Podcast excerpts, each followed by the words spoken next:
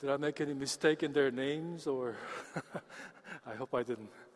Um, I want to acknowledge uh, uh, someone. Is Aaron here? Aaron? Uh, I, there are a lot of Aaron. Uh, are from OMF.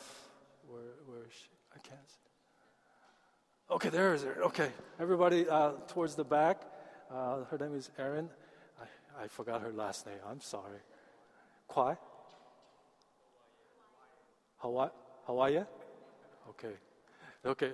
Erin actually spent the Friday night and all day Saturday with uh, our Thailand short term mission team, along with uh, about eight or nine uh, counselors, um, in debriefing uh, from their short term mission. And uh, it was a wonderful treat and a wonderful time. And going forward, our short term mission teams uh, will have a chance to um, debrief um, in a very uh, methodically uh, so that they will uh, come back and, and, and adjust and, and assimilate as well as integrate uh, into um, everyday life here at church and uh, back in the state. Um, and it was just wonderful time, and a lot of us are tired.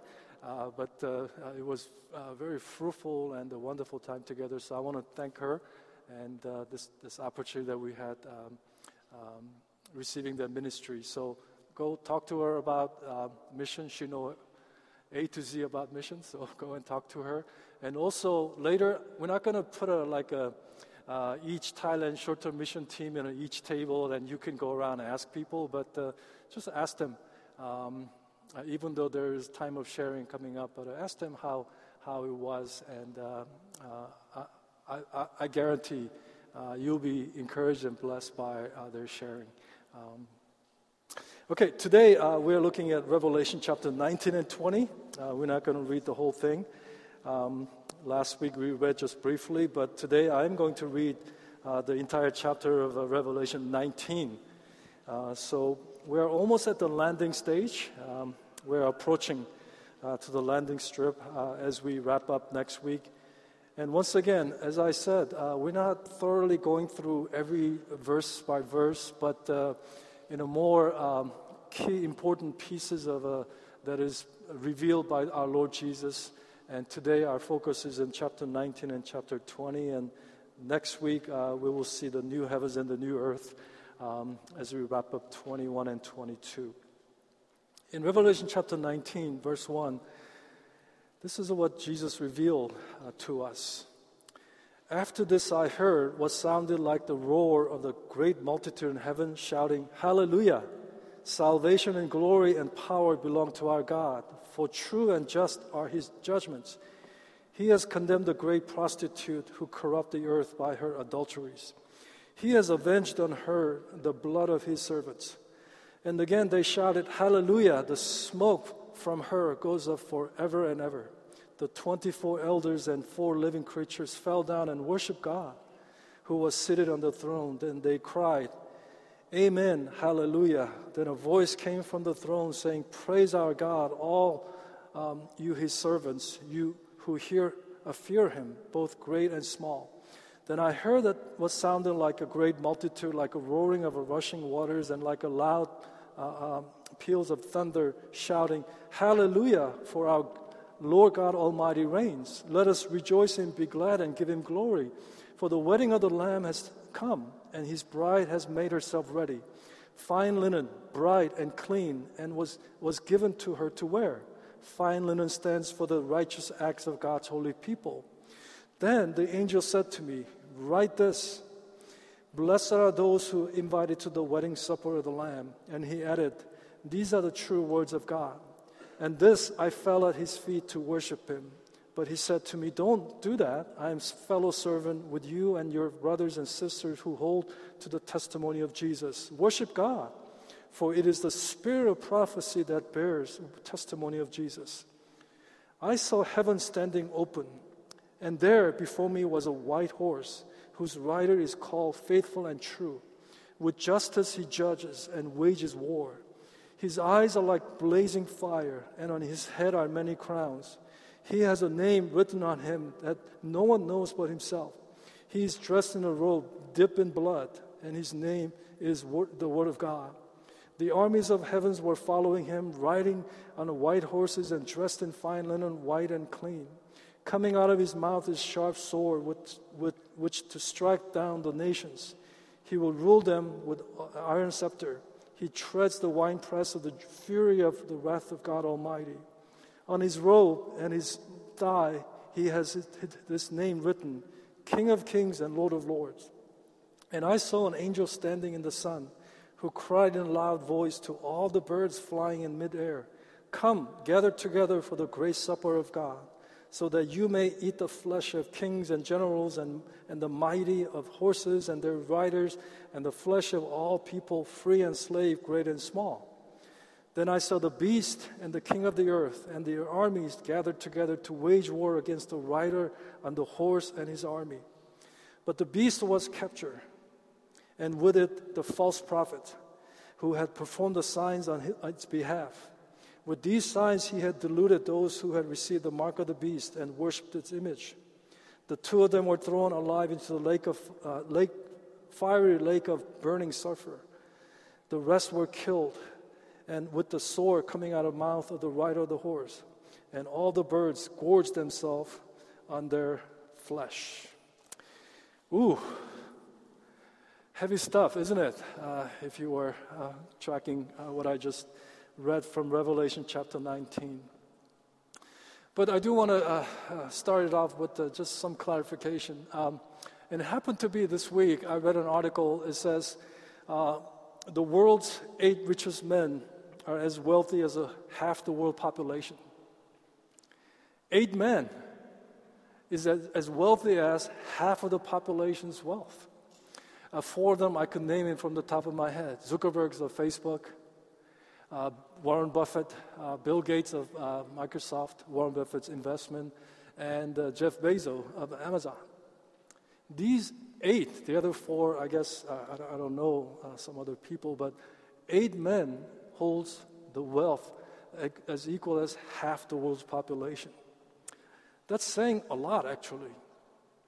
And what I want to clarify is this from last week's message is that not all big businesses, not all CEOs, not all presidents or rulers or, or, the leaders of the world are bad and evil and influenced by the uh, Babylon, uh, um, uh, the, the woman that we saw who was riding the beast. We talked about the Babylon, Babylonian system or effect. Not all of these companies, not all the uh, rulers of the world well, North Korea is the exception. It's a very uh, overtly uh, Babylonian effect as it's controlling the people and uh, the entire nation in that way. But there is much corruption, isn't there? There is much subtle and gradual and tightening of the vice grip, so to speak, as far as, as far as the Babylonian effect is concerned and influence is concerned. And many of us, we are in it. And I want you to hear the shout of our Lord Jesus come out of her. You need to come out of it. You know, sometimes I think church seems to be so bent on saying no to everything. Don't do this, don't do this, don't do this, don't do that, don't do that. I like to really uh, say and, and preach otherwise. It's not about saying no and you always have to think about God, you always have to think about the gospel and the lost. I don't want you to go down the road of uh, just being paralyzed uh, with the guilt and shame uh, when we fail to do the things that God is telling us to do. Rather, I want you to be faithful. Rather, I want you to just remain true and, and love God with all your heart and soul and mind and strength. Is it, is it, a, uh, is it ever going to be, uh, uh, we're going to reach that level? No. But we have an aim and goal, a lifelong pursuit on this side of the heaven to love Him with all of our hearts and soul and mind and strength. Yes, we have to say no to the immoral and unethical things. Yes, we have to say no to the things that uh, has, a, has a bondage effect, strongholds like drugs and alcohols and gamblings and pornographies or greed, all these things we need to say no to. But always remind yourself we are in this world, not of this world. We're not to be withdrawn from this world, to be a hermit, but we need to be salt and light. We need to engage and really bring the light and the impact of the good news of Jesus Christ.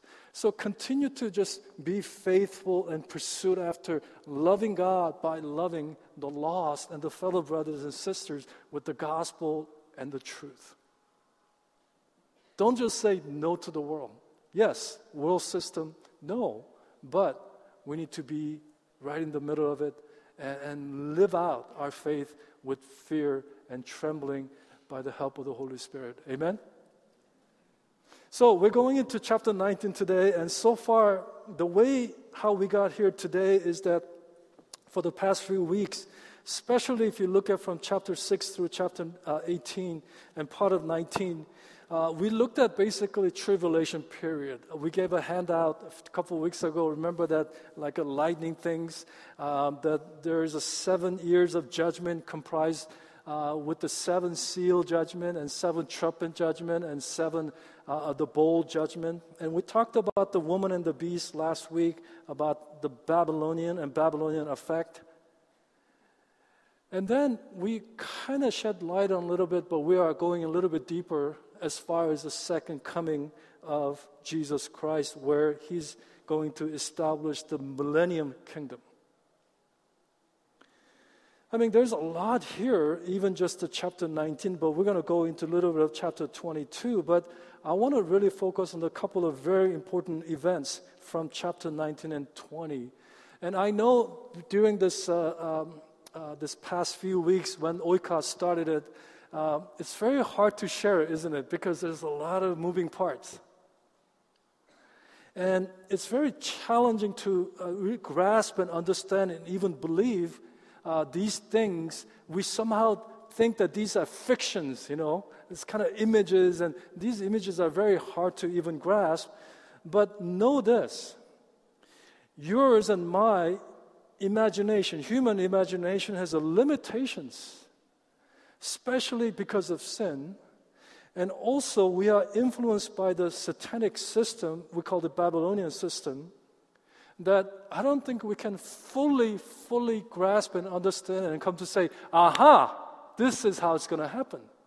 You can never say, aha, this is how it's going to play out. As much as I study the book of Revelation, I still wrestle with, come again? Say again? How it's going to really work out. And, and I will dare and never would say, certain day, Jesus will come back. But one thing that is undeniable and one thing that you can always put your hope is that Jesus is going to come and rescue the church in rapture. And he will come again to have a final victory, and that he will establish a thousand years millennial kingdom, a heaven on earth like here on this earth. It's again, it's hard concept, but as best as I can understand the scripture from Revelation is that seven years is going to be a great tribulation. Vices will get tightened and tightened and tightened. You know, just like the, a person who's pregnant, you probably I've never been pregnant, obviously, but you know, your birth pang increases as you get near to what? Give birth. So that's the kind of a crescendo or increase of a pain as far as the tribulation, severity, uh, intensity will continue to surmount. From the seal to the uh, uh, trumpet to the bowl. But this where the seven year tribulation ends is where we will see uh, what's, what's we are going to see in Revelation 19 about second coming of Jesus Christ. And again, this, as we said, at the very first message of Revelation, this is revelation of Jesus Christ. It's apocalypse. He revealed things to us for encouragement, for us to better prepare, for us to be trained in His righteousness. This is for us, especially in these end times. Yeah, our blessed hope, as we'll see, is that, that Jesus will come and uh, uh, you know, rescue us, take us out in a rapture in a twinkle of an eye. a 150th second that He will remove us from the tribulation and that we will come back uh, with Jesus, um, you know, uh, in His second coming. Now, again, these words, I'm sure it might be first time for you. You may have heard it before. Even though you might have heard it before many times, it's still it's hard time finding landing strip or, or uh, have an understanding. But again, your focus and my focus and our focus should be today. And as, as long as God will us to live on this earth, his focus is on Jesus Christ. Not even Antichrist, not even uh, uh, these tribulation, but our focus is who? Jesus. Jesus. Always Jesus. But we do need to study because it's in the scripture. And we'll get to see that a little bit uh, from chap- chapter 19. Now, I've Googled this because I really believe chapter 19 is one of the most monumental event in all human history, from the Garden of Eden until the end of the, the human history as we know. You know, I always thought, uh, uh, I mean, of course, uh, Jesus dying on the cross and the Calvary is the most monumental in, in, human history. But I'm coming to believe that there are two giant peaks. One is the Calvary, but this one, it, it's almost as equal because all the prophecies, Old Testament, New Testament, uh, there is so much saying under this event than even the birth of first, first advent. Did you know, if you look at all the prophecies in the Old Testament, second coming of Jesus is about eight times more than the first advent of uh, Jesus into uh, uh, town of Bethlehem. I mean, Jesus dying on, dying on the cross is a monumental it's, it's literally separate uh, uh, you know, before Christ and even, even our Roman calendar in that way. And the, the implication and effect has, is just, you can't put it in words. But if you look at so much prophecy, that the hope that people have, and the Jewish people are still holding on to this hope that Jesus will come and Jesus will establish physical, literal kingdom where he, uh, Jesus, and the Jews will rule the nations out of city of peace, Jerusalem. That's what they still believe. They missed this first advent totally. But there's two giant peaks I want you to see, and this is a monumental. So I Googled uh, what are some monumental moments in history, and here's a 10 uh, uh, thing that, they all agreed on. And I was surprised of some of the list. One, uh, Reformation. How Roman Catholic, you know, we talked about a little bit that this um, woman and the beast is some kind of a, a, Roman Catholic last week, a little bit, but how Roman Catholic is absolute control over people and government, how Martin Luther reformed this, you know, uh, um, uh, kind of a false uh. Again, I'm not calling Roman Catholic as a false religion, but how they have a really uh, in bed with the Satan, and to instead of really propagating the gospel, how they really controlled the people and the government um, in the name of God. So Reformation is one: man landing in the moon uh, tearing down the uh, Berlin Wall, World War One, World War Two. Jesus, this was Google, 10 most modern birth of Jesus. But then they had to throw in Mohammed in there, so they put Mohammed. And then September 11, um, and the Gutenberg's uh, printing press, so, so on and on and on. But I want you to think about this. Nothing will be pale to the uh, Jesus' return to the earth. He will return in great power and great glory in judgment and set up his millennial kingdom here on the earth according to the scripture. Just Revelation 19 and 20 alone, in these two chapters, there are over 300 prophecies are made and concerned to this events that this will take place and the most ideal condition the earth has ever seen since the Garden of Eden will take its form. I say this is a, a huge monumental along with the, the death, death of Jesus on the cross because if you look at the death of Jesus on the cross, again, I'm not saying this is less than second coming. There was limited people who were there. But this time, the whole worldwide, everybody will visibly eyewitness the second coming of the Lord with his saint coming down, battling. There is a cosmic war, but it is uh, played out in the uh, physical realm where there will be a massacre, there will be a, just blood all over the place, and Jesus will finally take his kingly rule. Did I miss you, anybody? This is what the scripture is teaching us. This is what this, he's coming back. Turn to your neighbor and say, He's definitely coming back. Go ahead. Oh, you guys are always kind of a little bit weak sauce, as my son say. You gotta say what he's coming back, you know? He's definitely coming back. So again, okay, you don't have to say again. But uh, I want you to know that he's coming back. And when he's coming back, when he comes back, you know, in chapter 19, is, there's so much graphic description about his second advent. And this is, uh, again, I'm not going to say this will happen, this will happen, this will happen, this will happen, but seems like things will all kind of orchestrate together. Yeah, French horn will be playing. Yeah, the violin is playing. Yeah, flute is playing. Oh, timpani, uh, all this working together in concert. As the seventh bowl by the seventh angel is poured out and unleashed, where there's Armageddon, uh, uh, a battle of Armageddon, uh, which probably will be World War III. We're talking about a lot of just carnage, death, massacre.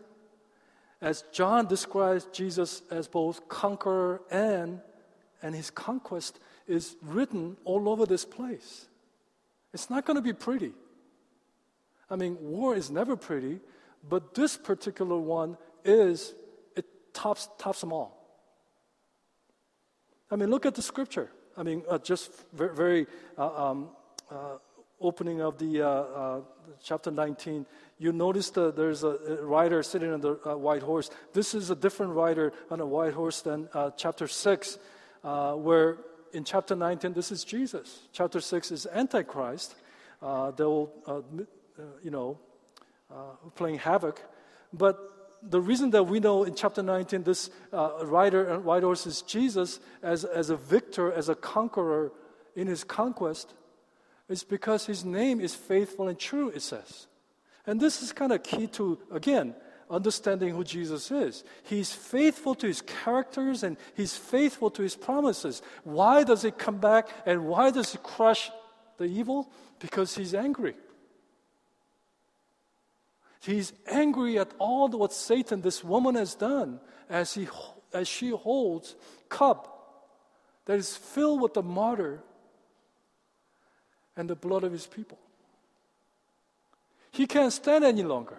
Enough is enough, and he's coming in a white horse, and he will wage war against the kings of the earth and the armies, and, and, and, and you know, as they gather together to fight, these are all kind of displaying, I'm not saying Star Wars, but in a cosmic spiritual warfare, but it's going to be all played out here down on earth, and it's going to put an exclamation mark, it is finished. It will be over. It says his, his clothes, his robe is dipping, dipped with blood. This is not his blood. This blood is, is the, from his enemies, which he tramples. And you know, in verse 15, he says he trods the winepress, the wrath of God. I always get, I mean, I'm not laughing at this, but I always think of, uh, remember, I Love Lucy? You know, they were in Italy and they were doing this wine thing and they were all, you know, pressing. This is the image, of course, not, God is not, you know, Lucille Ball. But God is going to trample like a winepress with his fury and wrath upon the people of the earth. For those who are unrighteous, for those who lived as if God doesn't exist, for those who live as if God does, God's will doesn't matter to them, for those who have opposed to God's rule and opposed and persecuted the people of God. God will trot and God will, like a wine press of the grape, the blood will be just all over this earth. You know, again, we may not see God as an angry God, but I want you to know this. Because He's true to His character and true to His promise, God will and God must eradicate all of evil and sin from this world. Before he what? Established the 1,000 years of millennial kingdom where he rules with the benevolent theocracy. I know I can't go in detail who's going to be there and how they're going to populate, and, and I'm not even going to. Uh, maybe we'll have some time to talk about it. By at the, at the, end of thousand years, Satan will be loose, and, and Satan will you know take people uh, into the eternal uh, fiery lake and all that stuff. You, you wonder, you're scratching all your heads in that way. But the truth is that he's going to come down in a second coming, and he will establish 1,000 years. And this blood is the enemies of God, the armies of nation, the beasts, and the false prophets, and they'll all be destroyed, and they'll be thrown into the bottomless uh, um, pit, and they'll be thrown into the lake of fire and they'll be tormented. You know, do not believe. I know there is some teaching about uh, the doctrine of annihilation. If we are to be annihilated, and Scripture doesn't, uh, there is portion that person can see it that way, but Scripture said they'll be tormented, they'll be suffer for all eternity. So this is not going to be poop. You're gone. All the evil, all the bad things. Okay, you're completely gone. No, you'll be thrown into eternal fiery lake for all eternity. Scripture teaches that. But one thing that I, I do want to talk about uh, this afternoon is two events. I mean, we talked about the uh, almost seven years of tribulation, what's going to happen with all this uh, judgment. But what's going to happen in, in heaven for those seven years? Wouldn't you like to know? And the Bible teaches us that. Because before the second coming of Jesus at the end of tribulation, guess what? Church has been raptured. If you look at chapter 6 through chapter 19 and 20, there is no mention of church at all. There is a mention of uh, uh, uh, Israel as well as those who are left behind saints. But our ultimate blessed hope, everybody say blessed hope. You know what your blessed hope is? That in a twinkling of an eye, that the Lord will rescue you and take you out of this tribulation. Again, I don't want to be dogmatic that this is going to be pre trib rapture. I could see mid trib rapture, I could see post trib rapture in this seven year tribulation. And is that seven year little seven years? I'm not going to go into the really, uh, the, uh, be very, uh, this, this is it or else kind of thing. But our blessed hope is what? To be rescued and taken up uh, when Jesus uh, uh come and uh, uh, raptures us. And that is our blessed hope. And the word blessed hope is written in Titus chapter 2, where it says, The grace of God teaches us to live self control, upright, godly lives in this present age while we wait for the blessed hope, which is the appearing of the glory of our great God, the Savior, Jesus Christ. In other words, it's in your bulletin.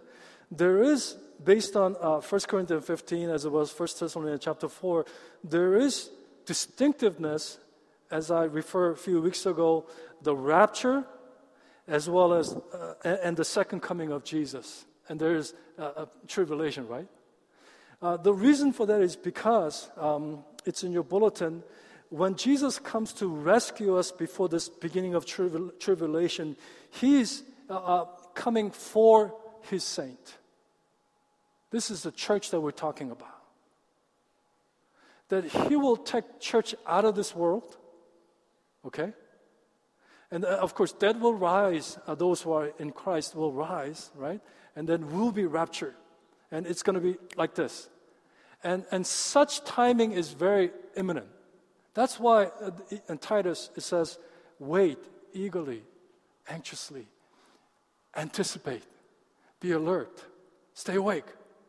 That's, that's the uh, um, encouragement. But the second coming is totally different because Jesus come for the believers. Second coming, he's coming with his saints to judge the world, to battle. And of course, the victory is his and victory is ours. Amen. I please don't don't get this mixed up a little bit because you ha- people sometimes think and, and, and, later we're going to talk about the millennium a little bit uh, if, even though time might be limited but i may have to go a little quick on this one but people somehow think that the second coming and the rapture is the same thing but I believe, based on Scripture, as much as I can study for, and in my understanding, there are two distinct uh, events.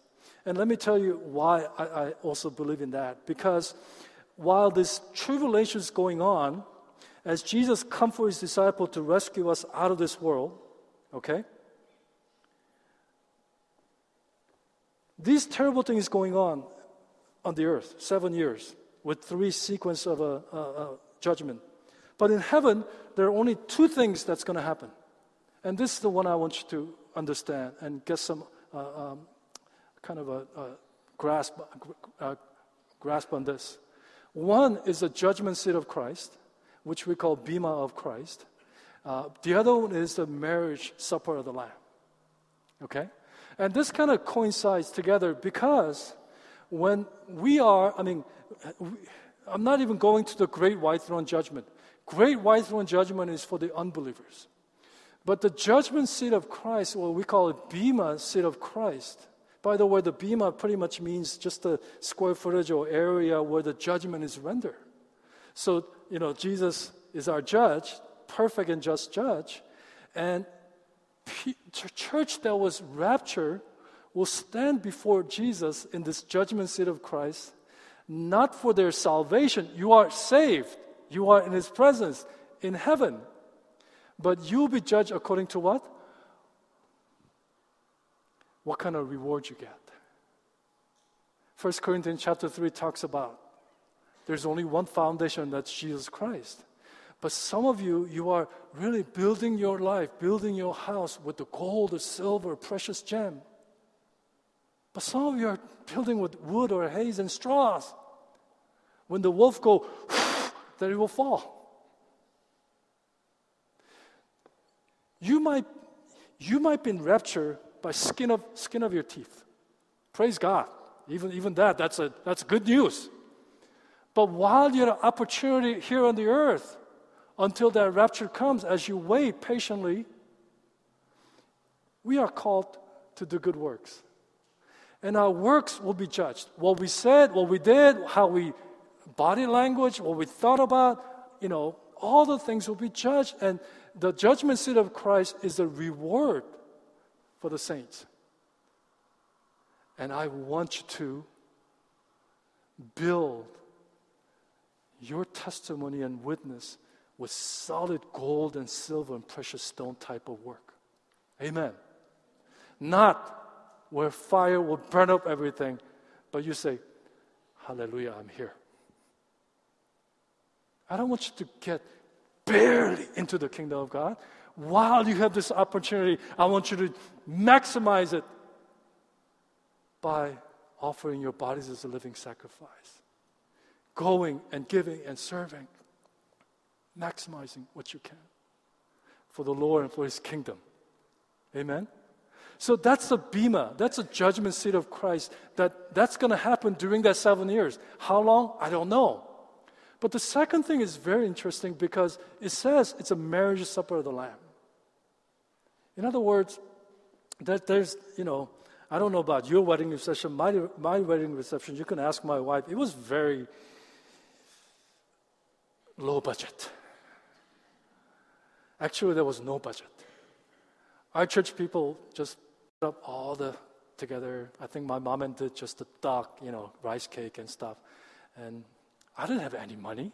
My wife didn't have money, money, right? So it was very low budget. And even her wedding dress was, you know, uh, a borrow from my best friend's wife who used, wore, wore that wedding dress. I'm not crying, by the way. but, uh, you know, it wasn't a really huge, like a lot of people uh, uh, kind of spend their money on. So, this is a marriage supper of the Lamb is really about uh, uh, just celebration. You see the word hallelujah there all over the place in chapter 19. By the way, there's only one hallelujah in whole New Testament. It's in chapter 19, four times. Old Testament, there are over 50 times, but in four times just in this chapter. Why? Because two things happen. I mean, two things about to happen. The enemies will be crushed, victory will be his, but at the same time, it's going to be a celebration time, you know? Celebration time because there is a marriage of the Lamb. And, and you need to understand this because in Jewish custom, it's not like, okay, we set the date and then we get married and then we have a reception and we go on honeymoon and we come back and we, we're married. Jewish custom, as Jesus spoke uh, to his disciple and Jesus revealed this, they understood exactly what Jesus was mentioning. What is that? First, there, I mean, there are three phases of wedding, by the way, Jewish wedding. First phase is the, the parents of the bridegroom and the parents of the bride will get together and sign some kind of agreement. And uh, the, the bridegroom has to bring a, a dowry, right? And, um, uh, you know, uh, to the, to the uh, bride's parents or to brides. That's the first phase. And we call that engagement period or betro- betrothal time, right? Be- betrothal or whatever, yeah? And then second, that's first phase. Second phase is about a year later that a signed agreement was made. The bridegroom comes with his friends in the middle of the night with the torch light and parading through the uh, um, towards the, where the bride is, and the bride gets the, the news that the, uh, will, I'll be coming. Not like texting exactly five minutes to arrive or ten minutes to arrive, but they come, and uh, they come and they, uh, the bride, uh, the groom will take the bride and they will go to their, uh, the bridegroom's father's house or bridegroom's house. That's the second phase. And they'll be consumed, right? They'll be consummated, right? And then the third phase is the marriage supper of the Lamb. We're talking about, okay, um, this is my way of dancing. I mean, there, it's going to be a party. There's going to be not just one hour, two hour party, but in Jewish party, it's going to be a whole week long. So you see that in, in John chapter 2, wedding in Cana. That was what's happening. This is a, a marriage supper of the Lamb. And that's what is happening up there. And if you look at this first phase, second phase, third phase, we're talking about third phase, but the first phase, it's already done as far as where we are today. We are engaged, we are betrothed with Jesus, and He brought a dowry of the the cross, the blood. We are saved. We are engaged. We are, it's like a Joseph and Mary time. This is binding. It's not like we break the engagement. We are married contractually and covenantally. We are in first. Second phase, rapture. He comes like a thief in the night. This is where parable of ten virgins uh, Jesus was uh, speaking about, five of them were ready. Five of them were not ready with the oil in the lamp, right? And, and we were raptured. So now we're speaking seven years, and the judgment seat of Christ took place, and this, there's a party going on, right? The wedding of the Lamb, supper is taking place. That's why in heaven, the whole lot of holler and the just rushing mighty wind and water saying, Hallelujah, Hallelujah, Hallelujah. And they're getting ready to be clothed in white linen to come at the end of the seventh year of tribulation to judge the world. This is where Jesus and his saints will come together to battle and win and to judge the world. Do you kind of see uh, um, how? I mean, this is where Jesus also said what in John 14. You know, you know, I'm going, I'm going ahead of you. In my Father's there's many rooms, and I'll prepare this place for you, and I'll come back. And that's the rapture, right? But when we are in heaven, as we were raptured in the beginning of tribulation, the judgment seat of Christ, as well as this wedding of the supper of the Lamb, is taking place. Now, why do I say all this? First of all, uh, I say this because we are called to have, uh, uh, especially in this day and age, to have a blessed hope. I heard that in a concentration camp, in, the, in a, a Jewish concentration camp during the Nazi era, people who really survive, there's only one element uh, that really helped them to survive, and that was hope. This is not a wishful thinking that this is a certainty that we believe that Jesus is coming to take us out of this world and bring us into his Father's house and that there is going to be a reward based system judgment. That, uh, that I'm calling this church to live your life for His glory and for His kingdom. So that when your name is called and when you stand before Jesus, that you're not there by the skin of your teeth, but you are there with not earthly pride, but Lord, look what I've done. Your grace your mercy overwhelmed me. And here, let's have accounting. This precious gold, this silver, this jewel is yours. Don't bring wood or hay or straw into that judgment seat of Christ. Because it's going to happen. You're saved for sure. But then we're being clothed and celebrate with Jesus in this marriage of the Lamb supper. It's a re- reception of a grandeur scare. We just saw the uh, inauguration of Donald Trump. He went to many balls. Forget about it. Forget about it.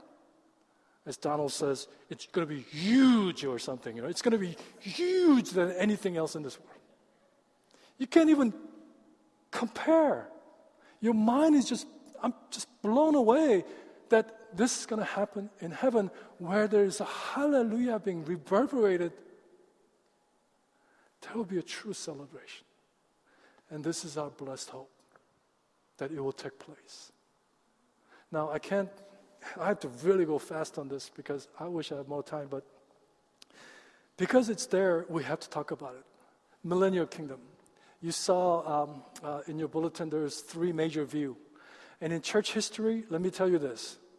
There are periods that uh, churches were very staunch on we are amillennium that there is no millennium. That we are post millennium. Uh, a, second coming of Jesus, uh, um, uh, I mean, uh, we are right now um, uh, really going through the millennium right now and the tribulation along with it. But then there is people who call, who believe in pre millennium, that what I was kind of sharing about the, the tribulation happens and then Jesus will come in the second coming, this, which is different than rapture, and then there will be 1,000 years of a physical, literal uh, uh, kingdom here on the earth where Jesus is ruling. It's unfathomable, but I, I really believe, based on the scripture, that you'll be safe to believe in any kind of millennium. Because whether you believe ah or pre or post, it's not going to affect your salvation at all. This is not a really major Christian doctrine. But since it's there, the best thing I can come up with, based on the study, is that we are pre tribulation rapture and pre millennium. That we're, the, what, I mean by that is when Jesus comes back with his saints for the second coming, where this chapter 19 is taking place, that's when Jesus will come to earth, put his foot down on the earth, and literally there will be 1,000 years of just peace that you, can, you have never experienced. There will be different groups of people for that 1,000 years, but you know, that's the belief. And uh, uh, I believe what the uh, scripture is teaching us in this, in this, in this chapters. But one thing for sure, uh, that whether you are amillennial or postmillennial or premillennial, you are all welcome. This is not a, a um, Your salvation is not dependent on what you believe about millennium, let's put it that way. I mean, your second coming is it's already, you, you nailed it down already, right? Perhaps rapture you already nailed down. And you understand what's taking place in heaven during the seven years tribulation here. But the key thing, once again, is not about all this moving part, but the key thing is who? Jesus. That He's coming back. And He will rapture us, and He will prepare us, and we will come together and rule the earth for the 1,000 years, and new heaven and new earth will begin after revolt from the, the, the Satan uh, that was loose out of the bottomless pit. Uh, you can email me, you can, we can talk about those things, but it's in the scripture. It's hard, hard things to concept, but that's what's going to happen. So, uh, the key things that I, I want to just leave you with is this. As you go through chapter 19 and 20, you begin to see um, the reality of hell. Reality of hell. All those who oppose to God and things of people of God will be thrown into the lake of fire. Now we already talked about that in the uh, when we went through uh, the seven letters to uh, churches in Asia Minor in the early chapter of Revelation two and three. But in this portion, I want you to understand again. Hell,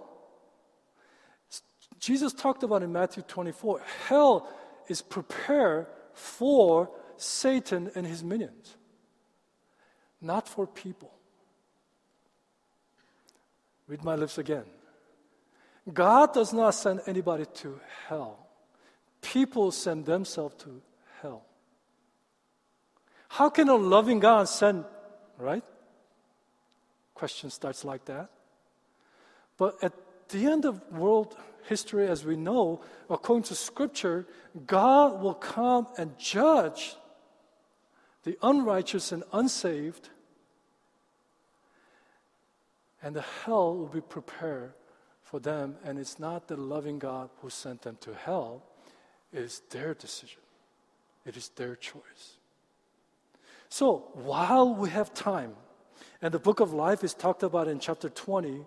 And this is, this is not just any ordinary book, but if your name is not written in there, scripture says you'll be thrown into the lake of fire. Eternal torments wait for you. So, you, you need to be sure that your name, your loved one, your friends, and those who you truly value and love, let their name be on that list. You got to do everything you can for that person to escape from eternal torment. Are you befriending with the lost or befriending with the, uh, uh, you know, people around you so that you can share the gospel? You should. While we have this time, this imminency of a rapture is going to happen just like this, right? So we have this blessed hope. We carry it every time, every day, every moment. But what do we do until we, we, uh, we are raptured? We preach the gospel. We speak the truth. We continue to do the ministry that God takes great delight in. And making sure, if you're sitting next to your husband or sitting next to your wife, if you're sitting next to your brother or sister, make sure that person's name, including your name, to be written on that book of life. How's your, how, how, how do you name to be uh, written on the book of life? Simple. You repent, right? And you confess with your mouth and believe in your heart that Jesus is the Lord and Savior of your life. And you walk in His ways. You walk faithfully. You love Him. You follow His ways. And you say no to the, the worldliness. And you need to especially talk to those who have went astray from faith. You speak the truth to them. If you continue to go down this road, if you continue to go down this road, you may just get there just by the last, just open, opening. But what kind of life you have missed out? Jesus came to give us abundant life. Jesus came to give us a fullness of life. Are we living it at this moment? Again, as I said at the beginning, it's not about saying no to the world. No, it's about being faithful unto God and remain true to Him and loving God by loving people. Making sure that person's name is written on the book of life and yours also. Because if, you, if that person's, your name is not written on that, scripture says you'll be forever thrown into the lake of fire. Let me close with this. They said there are three uh, very important life questions. One is, who am I? It's a question of identity. The other one is, what am I doing here? Which is a question of purpose. But the third question is what I want to focus on, and that is, where am I going? It's a question of destiny, right? The sooner you come to a place you have a clear understanding who you are in Jesus Christ, the sooner that you realize what is the purpose of my life? Is it just to go to work and receive checks and, and, and just go to places and, and, and just hang out? And no, you are saved to do good works. Sooner you realize these two, man, your life will be so uh, revolutionary. For good, of course, for God's glory. But the third question is as equally as important where am I going? Is your eternity, is your destiny secure? You know, when I was born 50 some years ago, I had a, absolutely no choice, just like these babies that we have dedicated. But you have a choice of which destiny that you will be going to. And it's only two destiny. It's either heaven or hell. There's no purgatory. There's no waiting room. It's either blessed hope to be raptured with Jesus and come back with Jesus in a second coming to battle and to judge the earth, and that you live eternity with Jesus. Again, our imagination probably cannot comprehend these images and pictures, but this is what the truth is revealing to us. My dear brothers and sisters and friends, don't leave this place until you are you have answered that question confidently and assuredly. I am a child of God. My purpose of living is for enjoyment of Him and glory for God. And I know where, even if tomorrow doesn't come, I know where my destiny will be. No matter what happens in this place, all this tribulation, you got the blessed hope of being rescued and raptured out of this earth and go through that judgment seat of Christ and then wedding supper of the Lamb and that eternity. Amen. Join me in prayer. And uh, today we will uh, just close in prayer. And uh, if you'd like to receive prayer, uh, there will be uh, prayer partners up here. Uh, we'll just pray with you. And if you have questions, and if you want to place your faith in Jesus Christ as your Savior and the Lord, you know, He loves you. Go back to John again and again. He didn't come to condemn you, He, didn't, he came to save you, He came to give you life. So I want to really encourage and challenge you if you have not uh, uh, answered that question about salvation, do that today. But those of us who already are convinced and convicted by the Holy Spirit, I encourage you and challenge you as you leave this room. You are walking into the mission field. Continue to be the faithful representative of Jesus. Share the gospel, preach the truth, and fulfill the ministry. Don't worry about the future. We have a hope for tomorrow, unshakable hope. But may you live this moment by moment, this day, by the strength of the Lord, to be overcomer, to be victorious, and live an abundant life. Lord, I pray people who can hear my voice here in this sanctuary make a firm commitment to remain in you so that the life of Jesus will continue to flow in and through us so that there will be fruitfulness and effectiveness and impactfulness in our ministry and in our lives as a result of remaining in you. Lord, I pray as we leave this place of worship to the next place of worship, even in the foyer area, that your glory may be revealed and be shown through us, that your kingdom will come and that your will be done in and through our lives, touching many people, both unsaved and those who are saved as well, that they will be encouraged. May we continue to journey together in this um, really uncertain, very treacherous time of our, of our lives and, and, and this uh, earthly journey. Together as oikos, together as a married couple, together as a family, together as a church, really acknowledging you as our Lord and you as our King, worshiping you and praising you every moment, every chance that we can get. And Lord, once again, be glorified. Be glorified, O Lord in and through us. May your be done and may your kingdom come. Now, may the grace of our Lord Jesus Christ and may the love of our Heavenly Father and may the presence and the ministry of the Holy Spirit be with you all. Amen. Amen. Please join us at the fellowship time, and uh, there will be people who will be leading you in prayer as well. Welcome.